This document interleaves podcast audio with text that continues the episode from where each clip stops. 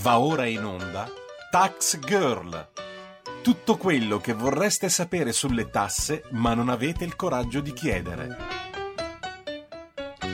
Buongiorno e buon sabato mattina, io sono Giorgia Pacione di Bello e questo è Tax Girl, l'appuntamento settimanale di RPL con il fisco. Allora, prima di iniziare con la puntata, avete sentito la reclam per quanto riguarda gli abbonamenti, quindi vi invito anch'io a sottoscrivere gli abbonamenti perché ehm, ci sono delle sorprese abbastanza eh, interessanti per voi ascoltatori.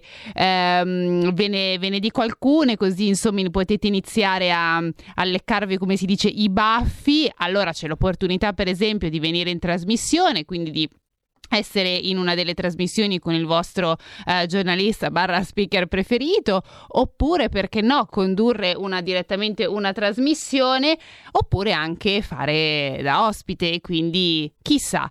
Ma non solo ci sono molte altre novità quindi io vi invito a scoprirle tutte. Andate sul nostro sito per appunto riuscire ad avere una panoramica maggiore e sottoscrivete un abbonamento. Bene ma adesso veniamo a noi perché è stata una settimana caratterizzata come Avrete sicuramente visto anche dai vari insomma giornali e telegiornali eh, dalla legge di bilancio. Non sono infatti mancate le polemiche attorno al reddito di cittadinanza, al super bonus al 110% e sono spuntate anche alcune proposte fiscali. Quindi vi ricordo che poi adesso c'è anche tutto questo dibattito, se così vogliamo chiamarlo, intorno a questo fondo da 8 miliardi di euro. Uh, vi ricordi infatti che non è ancora stato deciso ufficialmente come usare questo uh, tesoretto, ma le proposte in campo sono uh, fondamentalmente tre. Da una parte c'è l'abbassamento del cuneo fiscale sul lavoro, Dall'altra la revisione dell'IRPEF, in questo caso l'obiettivo sarebbe quello di rivedere il secondo scaglione perché vi ricordo che tra il primo e il secondo scaglione c'è un salto di ben 11 punti percentuali. E quindi cosa succede? Che si passa da un 27% a un 38% per chi ha redditi che vanno dai 28 ai 55 mila euro l'anno. E quindi mh, l'obiettivo sarebbe andare ad aiutare ovviamente la classe media. E poi c'è anche tutta la questione più focus imprese, quindi con l'abolizione delle IRAP. Ora io chiedo a voi ascoltatori se avete voglia di ovviamente scriverci oppure di chiamarci ehm, quale secondo voi di queste tre misure vi piacerebbe eh, che il, su quale di queste tre misure vi piacerebbe che il governo si concentrasse. Allora ci potete eh, scrivere un WhatsApp al 346 64 277 56 oppure telefonare al allo 0266 203529. Sono proprio curiosa di capire anche voi cosa ne pensate di questa questione fiscale e secondo voi appunto su quale iniziativa il governo dovrebbe puntare o su quali, eh, non ce ne può essere anche solo, ce ne possono essere anche di più. Ma andiamo avanti con i punti caldi della manovra. In settimana è stata infatti presentata la eh, relazione del Comitato Scientifico del Ministero del Lavoro sul reddito di cittadinanza che ha evidenziato diverse criticità alla misura.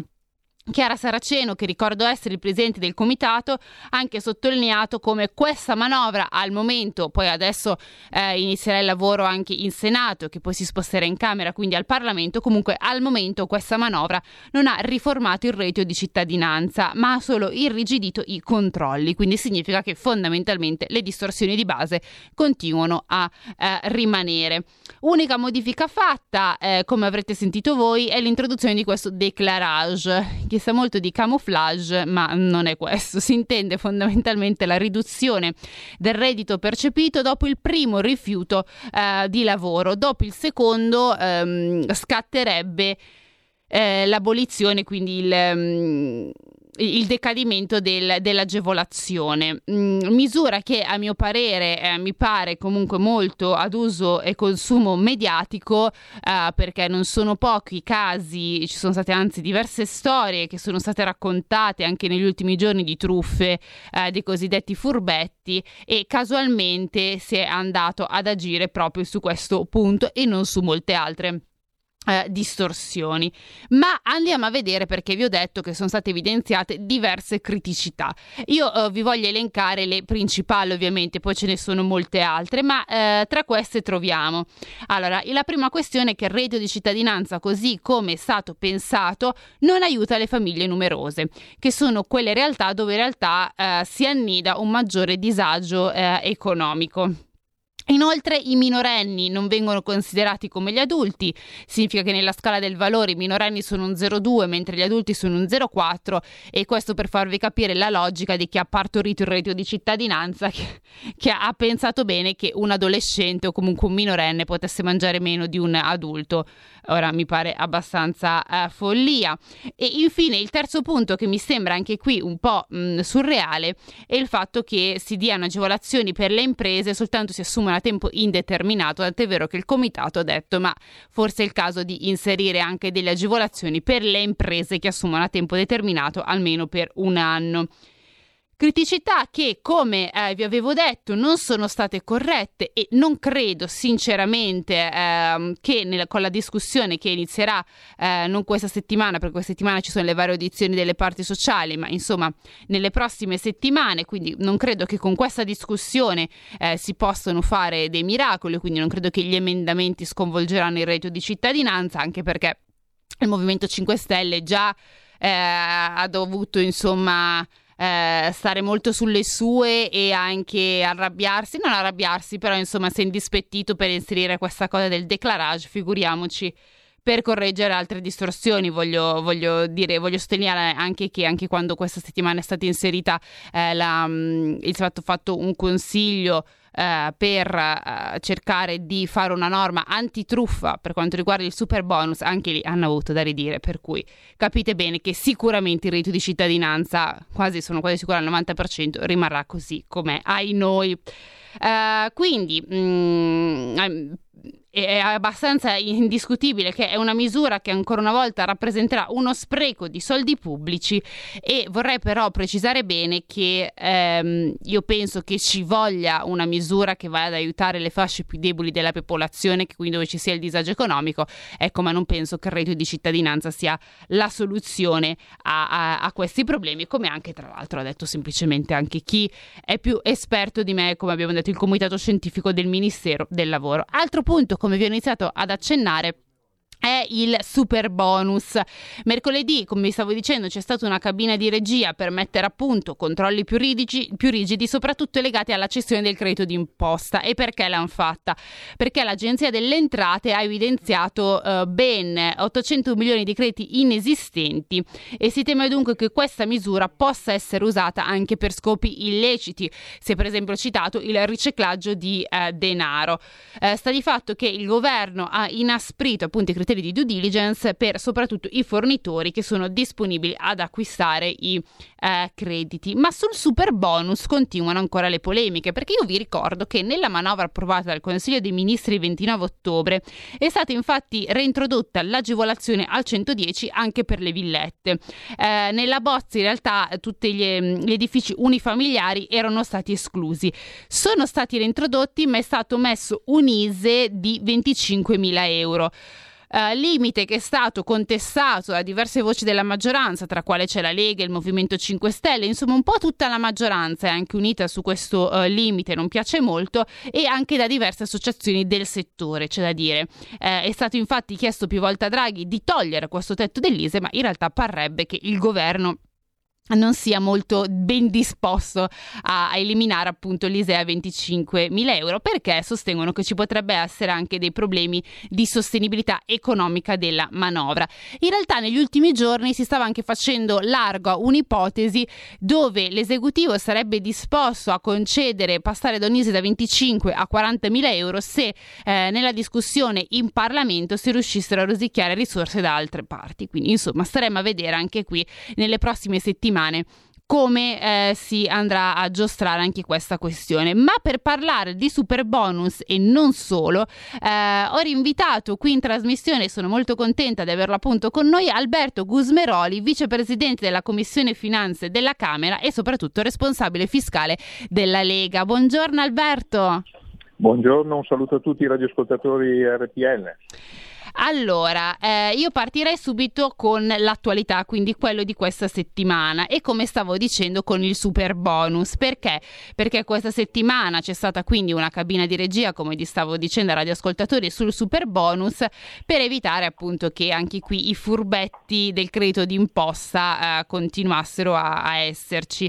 Eh, ma la, la, domanda che ti voglio fare è questa: ci sono, sono stati fatti dei passi avanti anche sul limite ISE dei 25.000 euro oppure una questione ancora in stand-by da discutere al Senato? No, diciamo che ehm, ci sono stati dei miglioramenti perché ricordiamoci che la manovra è stata approvata a eh, fine ottobre uh-huh. e non c'era dentro né la cessione del credito né lo sconto in fattura. Quindi, ehm, malgrado fosse una manovra approvata definitivamente dal Consiglio dei Ministri, nei successivi 15 giorni ha avuto delle modifiche, tant'è vero che il cessione del credito, sconto in fattura eh, sono stati reintrodotti. Non è stato variato il limite dei 25.000 di ISEE ed è una cosa negativa perché, perché per assurdo, allora, se si vuole fare equità sociale, premesso che queste non sono norme dove si fa equità sociale, ma eh, voglio dire, è assurdo che se un ricco abita in un condominio ha mm il 110%. Se uno non ricco abita in una villettina piccola, non ha lo sconto del, eh, del 110% perché magari è un ISE da 25.000 che è un ISE abbastanza basso.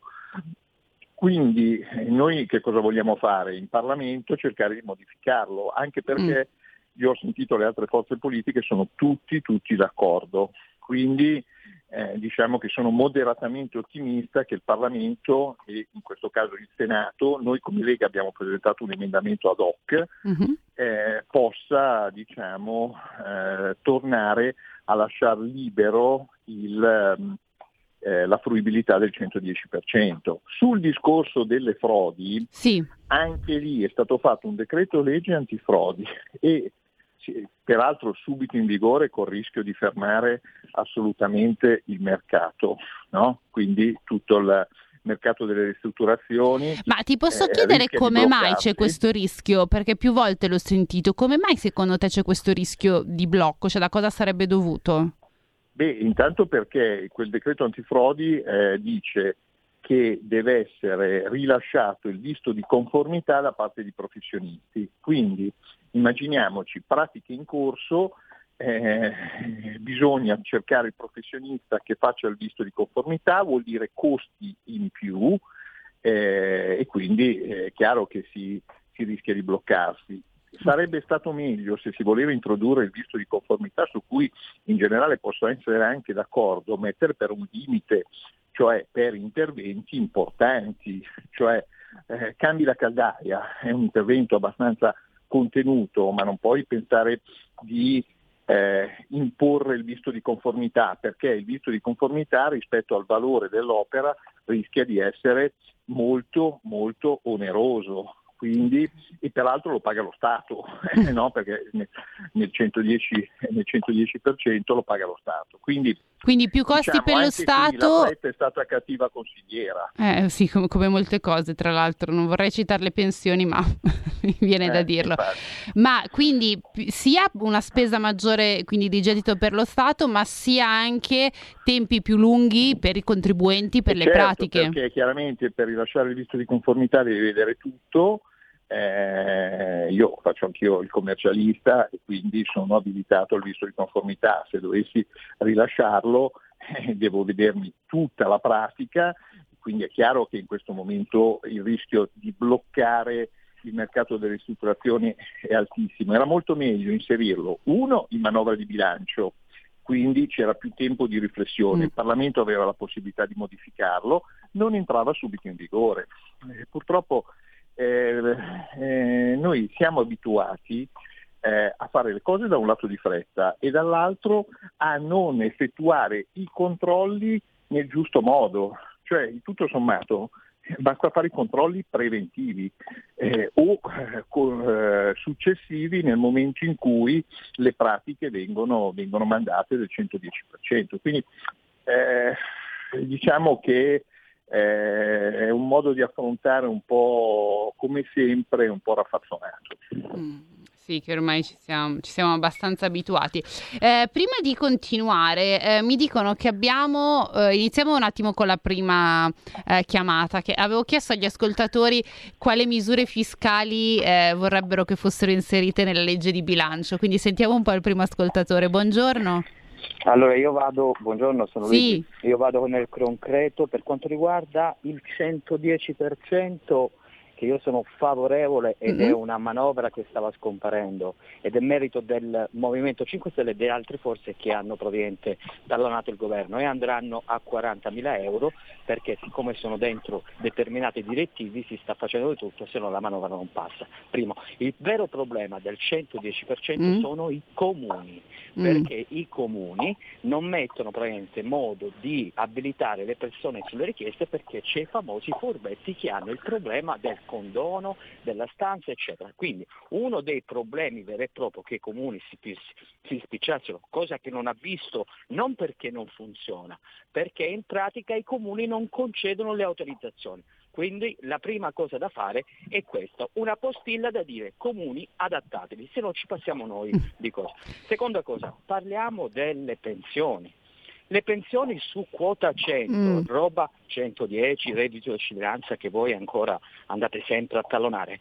Le pensioni, quota 100, ha portato 17 miliardi di euro di spesa che adesso probabilmente fortunatamente andrà abolita. Mm. Secondo, non ha messo sul mercato del lavoro nulla perché sulla platea ne sono arrivati quasi 300 mila e il reddito di cittadinanza fa sì che i poveri riescono a mangiare. Quindi la prima manovra da eliminare. Posso farti una domanda? Quindi secondo te il reddito di cittadinanza non deve essere riformato?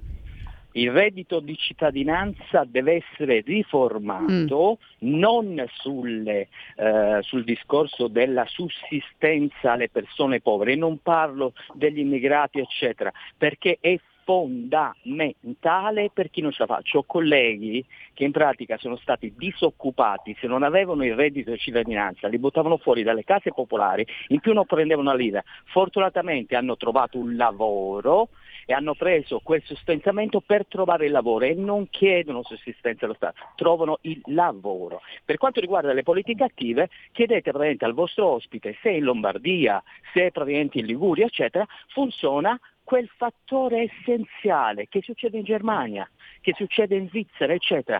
Scuola, lavoro, aziende, centri per l'impiego. Chiedete al vostro ospite come funzionano i centri per l'impiego. Statali tedeschi. E vedete che il NES è tutto lì, però perché non si fa? Perché le regioni vogliono avere mano anche su quello. Ok, il, il, il, comunque non puntate sul reddito di cittadinanza, cioè, perché praticamente 17 miliardi di euro ogni anno È molto chiaro, ti devo interrompere perché sennò sforiamo i tempi, molto chiaro il tuo, il tuo concetto, ti ringrazio della chiamata, ma ne ho in coda velocemente un'altra, quindi grazie ancora di aver chiamato.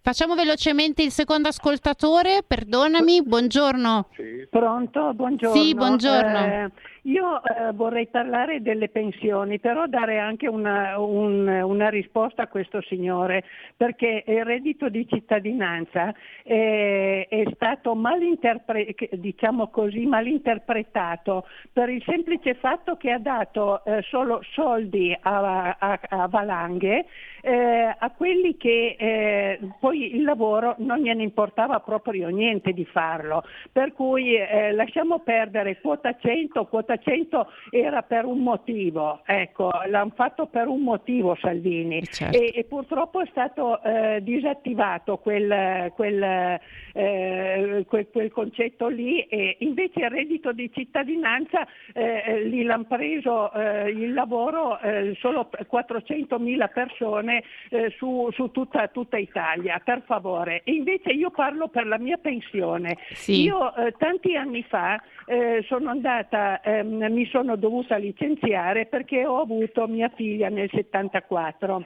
Mm. non avendo nessuno che me la guardava, non volevo essere, ehm, dipendere e, e, restare sulle spalle del, dello Stato. Sì. Allora ho pensato di licenziarmi e continuare i versamenti volontari. Mm-hmm. Poi a un certo punto il, ehm, il patronato mi ha detto signora adesso lei ha raggiunto eh, di quasi 19 anni di versamenti e, e volontari e non e, e lasci perdere, intanto prenderà solo la minima e va bene.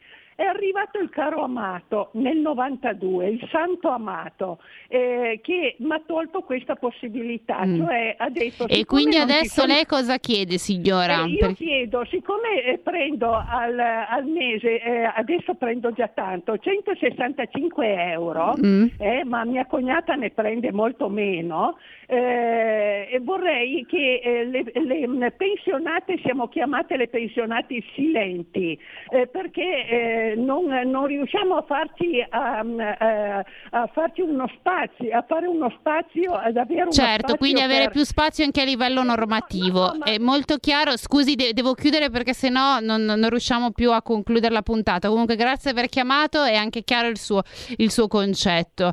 Ehm, allora, Alberto, non so se vuoi rispondere a qualcosa. Io su reddito sì, di cittadinanza solvorerei anche perché mh, abbiamo detto più volte le varie distorsioni che hanno, state evidenziate anche dalle varie commissioni scientifiche ehm, insomma anche del Ministero diciamo del Lavoro, che, insomma un po' una banalità diciamo, però. Sul, sul, reddito di cittadinanza c'è poca onestà intellettuale, allora, eh, e forse poca conoscenza, cioè allora che cosa non funziona il reddito di cittadinanza? Il reddito di cittadinanza non funziona, tutta la politica attiva del lavoro.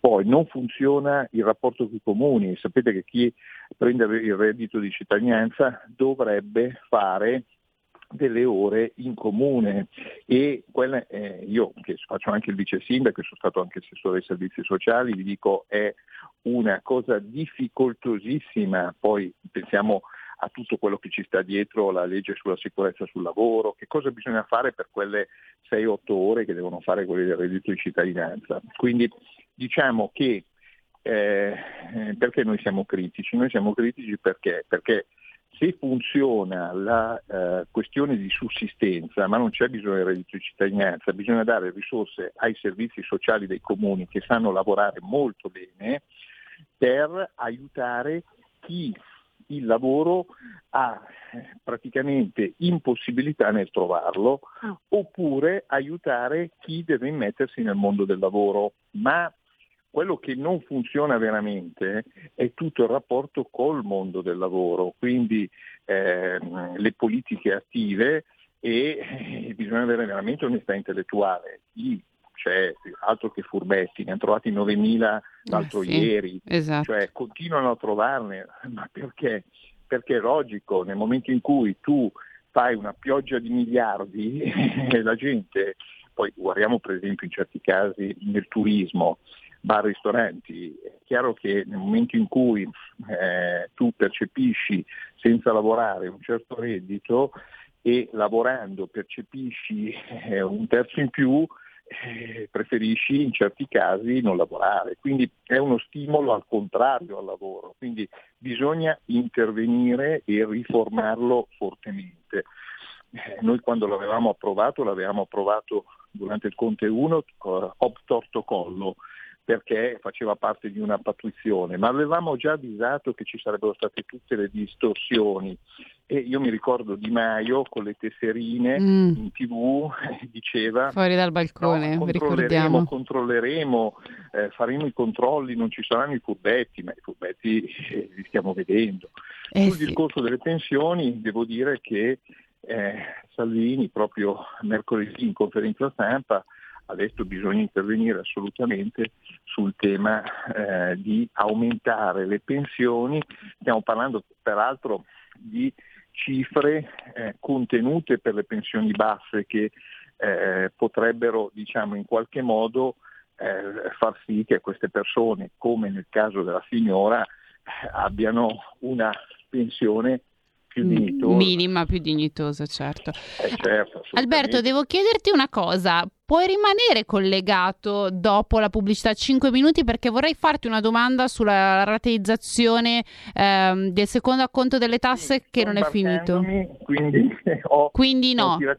però ce la, insomma, cerco di Se farcela. no, aspetta, chiedo alla regia se possiamo eh, saltare la, la, pausa per uh, due minuti. Facciamo un attimo rispondere ad Alberto a questa domanda. Secondo te è possibile, Federico? Possiamo magari evitare il brano. Sì, ok, dai, mettiamoci d'accordo così. Allora, te la faccio subito così non, non, non ti scombino i piani. Allora, come stavo dicendo, um, c'è questo... Um, Insomma, tu e Marattina avete presentato questa proposta di rateizzare il secondo acconto appunto del, delle, delle, tasse sì. eh, di, mh, mm, al, al, 30 novembre. novembre. e in realtà non sì. è finito in, eh, in, in, in niente, né manovre. Esatto. cioè è incredibile. Allora, eh, come Lega. Ah, ok. Eh, Scusami, Alberto, Lega... mi dicono il tassa, mi stanno, qui stavo vedendo un casino. Un minuto di pubblicità e poi sono subito da te promesso, promesso, se no qui mi decapitano.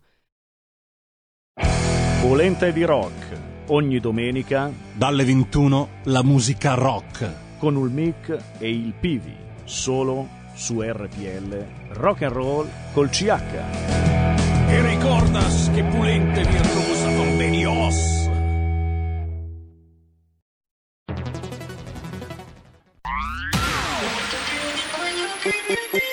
Un suono così non l'hai mai sentito baby. Da Plus molto più di quello che credevi. Programmi, musica, multimedialità. Da Plus suono nuovo di alta qualità. Digital Radio Il suono perfetto Dub Plus Anche RPL, la tua radio, è in Digital Radio Stai ascoltando RPL. La tua voce libera, senza filtri né censura. La tua radio.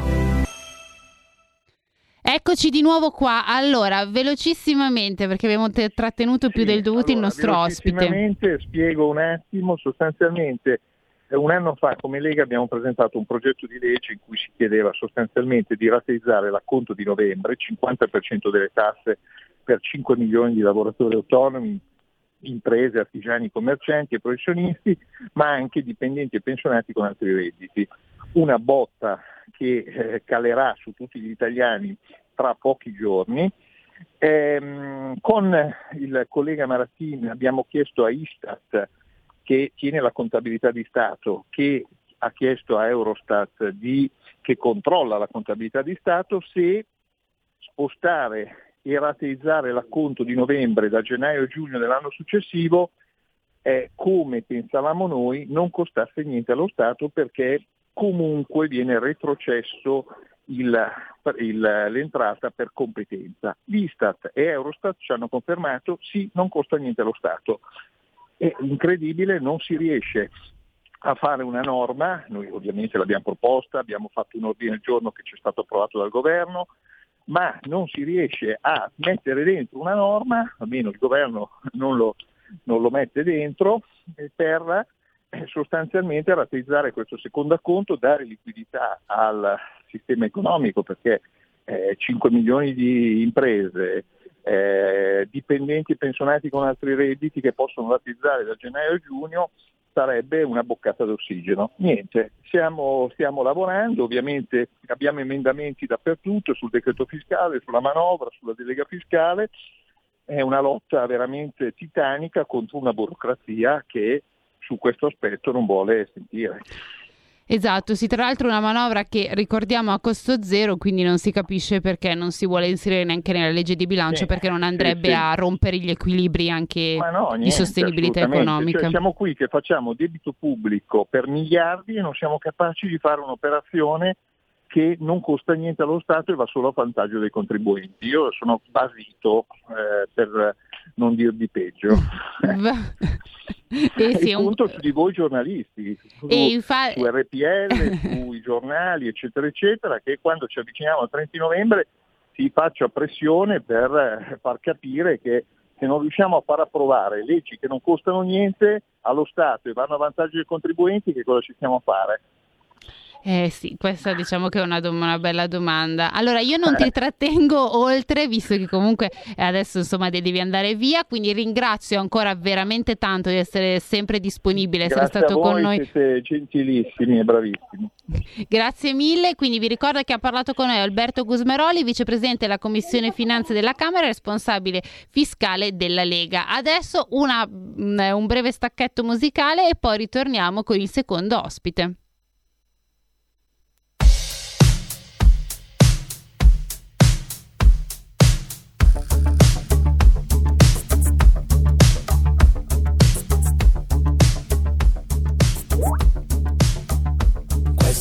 Parlano come mangiano, infatti mangiano molto male. Sono convinti che basti un tutorial per costruire un'astronave. E fanno finta di non vedere, e fanno finta di non sapere che si tratta di uomini, di donne e di uomini. E mentre il mio cuore trabocca d'amore, lungo le spiagge c'è un sogno che muore, come una notte golosa di sole, che ruba alla terra profumo e calore, il soffio del vento un tempo portava il polline al fiore, ora porta spavento, spavento e dolore, ma vedrai che andrà bene, andrà tutto bene, tu devi solo metterti a camminare, raggiungere la cima di montagne nuove, vedrai che andrà bene, andrà tutto bene, tu devi solo smetterla di gridare e raccontare il mondo con parole nuove, supplicando chi viene dal mare tracciare di nuovo il confine tra il bene ed il male. Tra il bene ed il male. Ma questi vogliono solo urlare, alzare le casse e fare rumore, fuori dal torto e dalla ragione, branco di cani senza padrone, che fanno finta di non vedere e fanno finta di non sapere che si parla di uomini qui, di donne e di uomini e mentre il mio cuore trabocca d'amore. All'orizzonte c'è un sole che muore Stretto fra il cielo e la linea del mare. Rosso di rabbia non vuole annegare Al soffio del vento Che un tempo portava il polline al fiore Ora porta spavento Spavento e dolore. Ma vedrai che andrà bene Andrà tutto bene.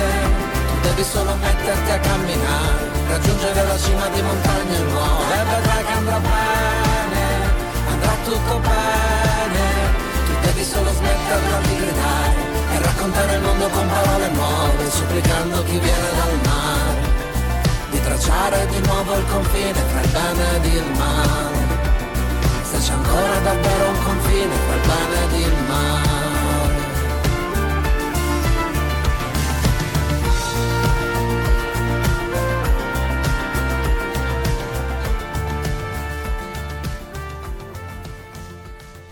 Bene, allora eccoci di nuovo di qua, eh, qua. Io sono Giorgia Passione di Bello e questo è Tax Girl. Allora vi ho fatto ascoltare questa canzone perché secondo me è molto anche calzante con il periodo che stiamo vivendo. E infatti si dice, eh, vi voglio mm, ricordare, ecco, recitare un, um, un pezzo della canzone che mi sembra che sia molto aderente anche a quello che succederà, insomma, che sta succedendo insomma, in questi giorni. Questi vogliono solo urlare, alzare le casse e fare rumore fuori dal torto e della ragione, branco di cani senza padrone. Ecco, io mm, eh, non vorrei dire altro, direi che insomma um, queste quattro righe hanno detto più di quanto molte persone possono continuare mh, mm, a dire, ma Basta riferimenti eh, puramente anche diciamo sonori e adesso parliamo con il nostro secondo ospite perché infatti abbiamo invitato qui eh, con noi in trasmissione Mariano Bella che è il direttore dell'ufficio studi di Confcommercio. Buongiorno. Buongiorno, grazie per l'invito. Allora, eh, io vorrei fare prima eh, una domanda sulla, sulla, manovra, visto che comunque abbiamo parlato nella prima parte, quindi di alcuni eh, gap che ci sono, che sono ancora in discussione, poi adesso insomma mh, mm, sarà l'esame del Parlamento, ma ehm, ci sono anche alcune piccole limature che si spera che vengano corrette. Però eh, Confcommercio insieme ad Alleanza delle Cooperative Italiane, Confesercenti, Fede Distribuzione hanno chiesto un incontro urgentissimo per un confronto con sia il Presidente Draghi che con il ministro Andrea Orlando, che, ries- che ricordo essere il ministro del lavoro. Per, e cito, vado a leggere, alla fine di verificare la disponibilità del governo a individuare misure che possono mitigare l'impatto dei costi che le imprese rappresentate dovranno sostenere a regime. In particolare, le associazioni esprimono forte preoccupazione per la sostenibilità contributiva da parte delle imprese dei nuovi e più inclusivi ammortizzatori sociali. E quindi io le chiedo, oltre a questa criticità, Confcommercio ha evidenziato altri punti migliorabili, mettiamo così, nella manovra? Dunque, brevissima premessa, lei sì. ha detto esame parlamentare, diciamo esame presso il Senato perché a questo punto i tempi sì, sono esatto, sì, come al solito. Alla Commissione Quindi... e alla Camera sarà più un passaggio di routine, esatto, eh, diciamolo. Esatto. Cioè, eh, beh, di routine non, non, è una cosa bellissima il no. fatto che eh, una Camera fa tutti, tutti, gli emendamenti, il governo propone il macchina sulla base di questo, poi la Camera ratifica in maniera segretariale. Vabbè, comunque, questo è un pezzo. Secondo, la manovra su 219 articoli che riguardano altrettanti provvedimenti. State tranquilli che nessuno sa perfettamente di cosa si parli in questi 219. Cioè devi prendere lo specialista che ne conosce tre, l'altro specialista mm. che ne conosce altri quattro, eccetera. Eh, veniamo al problema, lei ha letto il comunicato, eh, molto elegante, ma è comunque un comunicato diciamo stampa. Intanto non ci hanno ancora, non ci hanno ancora convocati, ma fino a ieri sera non, non, siamo stati ancora convocati perché abbiamo visto si incontra il governo. Ma di che si tratta? Si tratta di un tema estremamente importante e mm. complesso. Eh, l'estensione delle garanzie contro la perdita del lavoro a chiunque visto che il lavoro è un valore e la persona che vuole lavorare e può lavorare senza lavoro subisce una dolorosa menomazione. L'estensione degli ammortizzatori riguarderà anche tutto il terziario di mercato e anche le piccolissime imprese. Okay? Sì. Questo ci va benissimo, dopodiché sappiamo bene, altrettanto bene, che ce lo dobbiamo pagare noi. Cioè questa è un'assicurazione che aumenta i costi, il versante contributivo per le aziende, anche per le piccolissime. Qui uno si potrebbe lamentare dicendo abbiamo sofferto pandemia eccetera eccetera, io me ne frego di tutte queste lamentele e dico soltanto che va tutto bene, ma cerchiamo insieme al governo delle poste dei contributi sociali che sono eh, inadeguate, che sono sbagliate e che si possono ridurre. Faccio un esempio pratico mm. così ci capiamo tutti. Immaginiamo che il terziario di mercato, ed è vero, paghi ogni anno, dalle piccole alle grandi imprese, 100 eh, per eh, l'assicurazione contro eh, la malattia eh, dei propri dipendenti. Se scopriamo che l'INPS spende costantemente 50 o 60, vuol dire che la, al, al netto della dimensione solidaristica vuol dire che questi soldi non ritornano ai dipendenti o al terziario di mercato, ma vanno da qualche altra parte. Allora noi diciamo ok l'incremento dei contributi per le piccolissime imprese, per gli ammortizzatori per i dipendenti di piccolissime imprese, però abbassiamo quel qualcosa che è uno squilibrio strutturale. Mi pare una cosa onestamente ragionevole, non è di tipo eh, sindacato pazzo, ok? Poi le altre criticità, appunto, su 219 provvedimenti a voglia a trovare criticità. Io ne sottolineo uno più d'ufficio sì. studi. Dunque, eh, tutte le risorse incrementali per l'istruzione, la scuola e l'università sono meno della metà delle risorse incrementali per il reddito di cittadinanza. Uh, questo mm. Eh, dà un po' la cartina di tornasole. Noi diciamo tutto quello che ci pare, però lavoriamo più sui sussidi che sull'alimentazione del capitale umano. Dovremmo lavorare sulla scuola, sulla formazione, sull'istruzione e sulla ricerca, che sono il nostro futuro, perché c'è poco da fare. Le fonti della crescita in un paese che non ha le materie prime e che non ha il petrolio, come l'Italia, è il capitale umano, che è e, la, e, l'istruzione è l'alimentazione di questo capitale umano. L'unica fonte della crescita del benessere è un governo. Sinceramente, questa cosa mi lascia abbastanza perplesso. Speriamo che si possa correggere non nel dibattito al Senato, ma eh, almeno il prossimo anno. Eh sì, questa cosa tra l'altro sul, um, sulla diversità insomma, dei fondi stanziati scuola, mondo, diciamo, ricerca e tutto sul reddito cittadinanza fa veramente riflettere perché è proprio un un indice di, di, delle priorità anche del paese, eh, oserei anche ecco, dire. Del paese, ecco, bravi, del paese, non solo del governo. Qui non abbiamo il ditino puntato contro il governo, perché alla fine il governo in parte fa quello che il paese gli chiede e allora il paese, l'opinione pubblica si è disabituata a ragionare di investimenti in capitale umano e gli interessa di più, c'è poco da fare, eh, il sostegno al reddito nel breve periodo, non l'occupabilità e l'istruzione, cioè ti do la letta certo. per pescare, ma ti, ti, ti, do un po' di pesce così ti sfami. Eh, sì, anche questo sarebbe oggetto di una puntata è anche molto interessante, eh. sicuramente da approfondire. Ma vorrei un attimo cambiare eh, discorso per focalizzarmi su un altro tema che anche qui in realtà sarebbe da fare insomma puntate su puntate, che è l'aumento dei prezzi, eh. eh che anche questa insomma non è che ci sta piacendo molto. Io ho letto delle stime che mm. Eh, il, l'ufficio studi di Confcommercio ha, eh, ha dato e non sono molto ottimistiche, leggo che nell'ipotesi di un aumento medio dei prezzi del 3%, si perderebbero circa 2,7 miliardi di euro di consumi che potrebbero addirittura arrivare fino a 5,3 miliardi nell'ipotesi di un'inflazione al 4%. Insomma, una visione non propriamente rosa eh, in vista soprattutto del Natale. Certo. Ehm, dopodiché uno può dire, vabbè, eh, l'ufficio studio del commercio è pessimista, non va bene, il resto del mondo a livello di istituzioni di banche centrali dice che eh, le tensioni sulle materie prime, quindi l'inflazione, sono fenomeni transitori, piccola parentesi, però non dice che cosa, che cosa intende per transitorio, esatto, perché nella vita, esatto. nella vita tutto è transitorio. Eh, no? sì, esatto. anche noi siamo transitori, se eh, vogliamo dire. Esatto. però, però le banche centrali dicono non vi preoccupate, è tutto transitorio. Va bene. Noi quello che vediamo è che ehm, a ottobre eravamo già a più 2,9%, a novembre scavalcheremo il 3, rischiamo di arrivare al 4 a dicembre. Faccio un esempio così gli ascoltatori decidono se eh, le stime dell'ufficio studi Confcommercio sono pessimistiche o sono d'accordo con quello che vivono nella loro vita. Vogliamo prendere la benzina? Il 7 giugno al, al, al litro, alla pompa, costava eh, 1,6 euro, ora praticamente quasi tutte tasse poi tra l'altro, ora costa 1,75 più 10%. Il prezzo industriale della benzina, quindi al netto delle accise, uh-huh. ha fatto più 20%, il prezzo del petrolio ha fatto più 100%.